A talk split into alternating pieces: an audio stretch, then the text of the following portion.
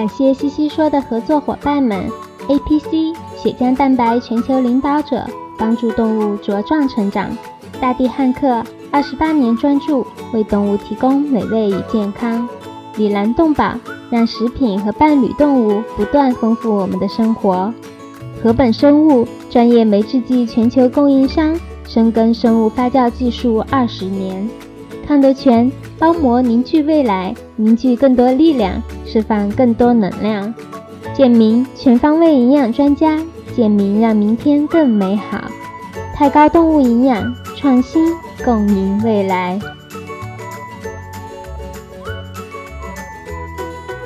健明从健康动物的肠道分离出一株独特的枯草芽孢杆菌 PB 六，由此开发出替抗首选产品。克洛生能杀灭产气荚膜梭菌、大肠杆菌等致病菌，并能产生双歧杆菌素，促进双歧杆菌和乳酸菌的生长，有效平衡肠道菌群。健明克洛生抑菌促生长，无抗更健康。Dr. Steve Pollmann, welcome back to the Swine Podcast Show. Thank you very much. I'm excited to chat with you about benchmarking. I mean, your experience uh, over the years in in large, in a very large production system. It's is going to be great to get your insights here today. So the first thing is, why is benchmarking important? Well, you know, benchmarking from my standpoint is just a good way of assessing where you are relative to the industry. And I think all of us, to be able to improve, we need to know what the competition is doing, both internally and externally.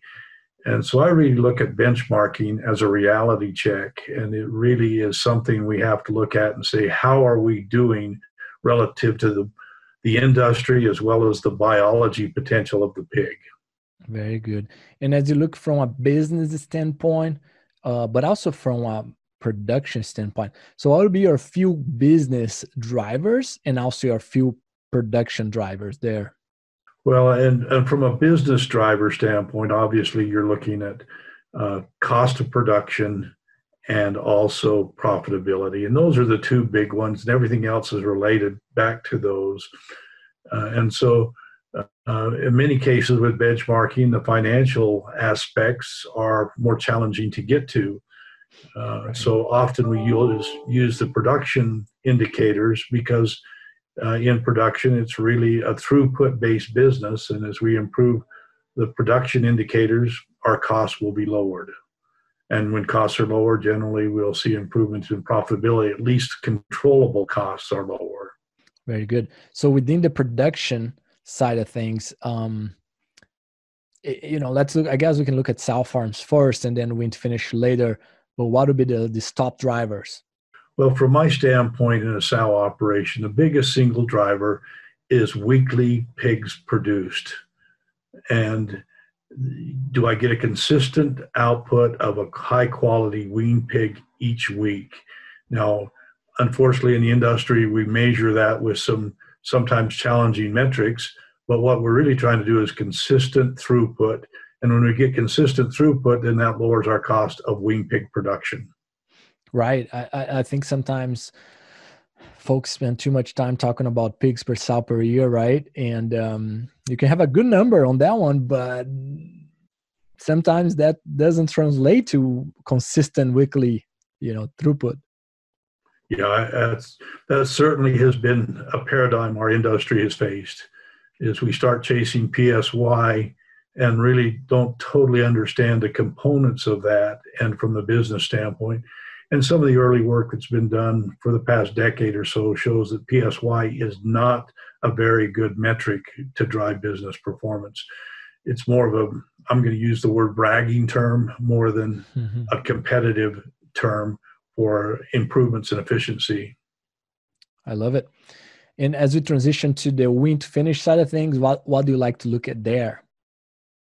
Well, to me, the biggest single indicator is wean to finish livability. And when that number's right, everything else seems to parallel. Growth rates come along. Uh, if I've got adequate days on feed, I can get the market weights I need. And, and so if I were to look at one number in wean to finish, I'd look at livability, and then that translates into pigs placed that go to market. I love it. And that's a very good proxy for the health status, right? And it's You're right. impressive to see like some negative flows for a few diseases are just uh, they they perform way better than anything else. Absolutely. Super good. Um, what else? Uh, let's see, Dr. Pollmann, uh, on, on, benchmarking. You know, cost is hard. Uh, you know, caloric efficiency sometimes is hard. Um, is that something you like to look at as well from a caloric efficiency standpoint? Well, I've monitored caloric efficiency, and it, it's a bit of a blur. You know, a, a, lot of the caloric values used in the, the systems are not necessarily aligned with the benchmarking systems. And in the truest sense, I maybe I look at it fairly simplistic to say if, if I can keep the pigs living and growing fast, feed efficiency or caloric efficiency are just outcomes. And you know the the interesting aspect of feed efficiency or caloric efficiencies there's so many adjustments that one needs to do to do a good comparison it might be start weights it might be days on feed it might be caloric density of the diet uh, slaughter weights uh, with or without uh, ractopamine and all of the various aspects pelleting or no pelleting and generally to do a good benchmark on feed efficiency is equally challenging. You like to mention on the stretch goals, right? And yes. Uh, can you explain that concept and how folks can use that in their operation? Well, to me, the use of a stretch goal or target really moves benchmarking from just an academic pursuit to a business activity. So, in essence, you say, This is where we're at in our system and this is where we need to be. And we compare both internal and external benchmarking and then establish a value on the key metrics that we need to improve. And that way, once you identify what those stretch targets are, then you can put together the required tactics for the improvement that's necessary. Say if that's a say if your objective is to have a, a wean to finish a mortality of less than 3%, percent mm-hmm. and you're running 8%, that's a major accomplishment, not a realistic target. Mm. And so, what you really do is the stretch target provides you a measure of what's realistic and what's obtainable, and then you can define methods to accomplish that. I love it. Yeah. So, say if it's 8%, maybe six might be closer to realistic or something along those lines. Yes, that's right. And say, and if you look at your internal, and your internal is giving you four and a half percent, you can say, why can't I get the other 75% of my operation to look like my top 25% of the operation? And that's that's really a critical component. Now it requires a fairly large system to have that internal benchmark, but yeah, I think it's it, that's an important indicator to say how are my better farms performing relative to my group mean? You know the fundamental definition in my mind of improvement is to decrease variation.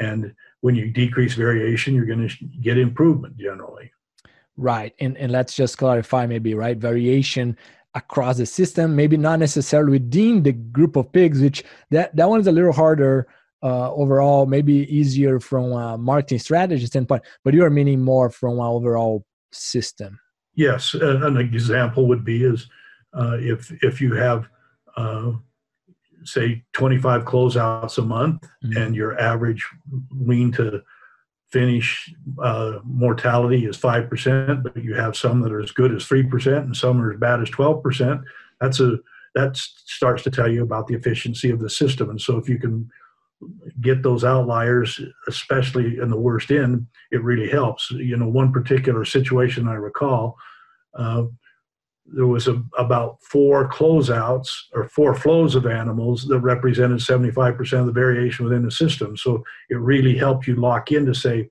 okay, I've got to work on these flows because that's where my variation is. Right. Um, how do you, when you are looking at those stretch goals or goals in general, would you discount the expected genetic improvement? Well, we, we know the genetic improvement theoretically is occurring and when depending on the indicator, you know, assume it's somewhere between one and three percent, and if that's what we should be capturing at the commercial level, and if we're not doing that, we're getting further behind if we're not keeping up with the genetic improvement. And so, one of the real objectives with benchmarking is to say, am I getting ahead of the biological curve, or am I just staying with the curve? And in many cases, improvement is you got to do some catch up as well as maintain the pace to capture the biological improvement you're seeing through genetics and management strategies. Very good. So, if, so let's say if you improve five percent uh, in a given parameter in a given year, that that's that probably means means you you captured the genetic improvement and also you know did other management. Right on. That's exactly the concept. And we know with sows, you know, we typically see a two to three percent improvement in number of pigs weaned per sow per year. And if you're just getting a two percent, you're just keeping with the pace of the industry and not necessarily making any improvement. Very interesting. So as we wrap up here, Dr. Pollmann, any final insights on benchmarking? But also, I'd like to get your cons- your your experience on the whole area of or, or a message for producers right now uh, that that you know they're not going through a good time from a financial standpoint right. any insights on that area would be good as well. Well uh, i define sustainability as being able to continue to be in the business. Mm-hmm. and and to be in the business you've got to be making money. And to do that you've got to be successful at production efficiency and, you know, we've been through some difficult times the last several months. And frankly, we've created a lot of noise in our data sets just because of the adjustments we've tried to do because of the uncertainty in the marketplace. So we've got to ask ourselves do we set some of that data aside and just call that outlier? And then at the same time say, okay, for us to be world class, how do we define that? And uh, I think that's really the objective most have is, and the benchmarking information helps you define what success can be. And you know, I think one of the challenges it's easy to become complacent, and we find ourselves uh, hitting industry average and declaring a victory. And at the same time, if we hit the averages, we'll never be able to be world class. And so I think, from my standpoint, I, I think it's very realistic for all the key metrics. I would strive to be in the top 25%. And once I get the top 25% consistently, I would stretch for the top 10%. And I think that helps us say, how do we make continuous improvement? Um, and when you think about the biological potential of the pig and then what we actually capture is still a long way apart. Uh, the, the upper ceiling of biological potential and actual results can be sometimes as much as a 20 30% difference. Mm-hmm. and so we continue to narrow what that difference is potentially. Very interesting. And there's also the nutrition standpoint right? That sometimes you could capture a little more but then the, some scenarios it does it just doesn't justify uh, economically right? Yes absolutely. And that's got to be balanced for sure. But nine out of ten times generally better performance means more profit. right. The way I like to think about that is everything else equally, yes, better performance, better profitability, right? But if the only variable that's changing is nutrition, then uh, you need to run the economics on that single analysis, right? Right. And we know we've got enough variation that exists in our industry, and there's always going to be something that comes through that adds uncertainty to our direction. And so our ability to manage that and continue to stay focused. And generally, what happens is we've got to verify that that we assume is occurring. And so production techniques just need to be ensured. And I often use the concept of a lead indicator. Uh, when we look at performance results, we're looking at those to say that's what happened after six months the pigs are in. At the mm-hmm. same time, if I'm not aware of what's happening weekly with uh, mortality or animal treatment or market weights, then it's easy to get behind. And so uh, rely on some lead indicators And when the lead indicators get better, the closeout results will come along.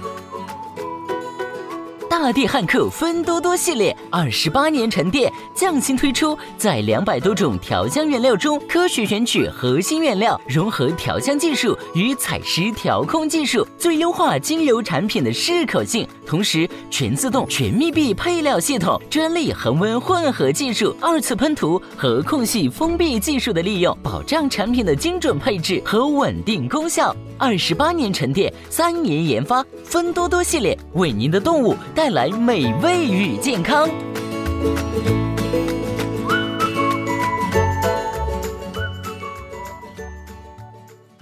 I'm glad you brought this concept of lead, lead indicators up because it's, and for folks that are not familiar, it's basically an indicator that's going to get you to that goal, right? So let's say, hey, if I want to get stronger, well, that's a little uh, maybe. Well, you want to have X uh, right. from um, your biceps want to be X. Well, you better go to the gym three times a week, and the gym three times a week is the lead indicator. Is that a fair analogy there? That's a great one. And you know, from a practical standpoint, one that's pretty simple is feed outages. We know feed outages are not good, but how do you define a feed outage? And so once you define what a feed outage in your system is, then you measure feed outages. And when feed outages are reduced, performance gets better. And from my standpoint, a feed outage is anytime I walk in a barn and I have an empty feeder, I have a feed outage. Doesn't matter if it's five minutes or 10 minutes or uh, 25% of the feeder. And when I have an empty feeder, that's a feed outage and pigs are going to correct it. Very interesting. I love it. Well, it's been a joy, Dr. Pollmann. Thank you so much for your insights on benchmarking. Absolutely welcome. Good to see you again. Take care. Bye bye.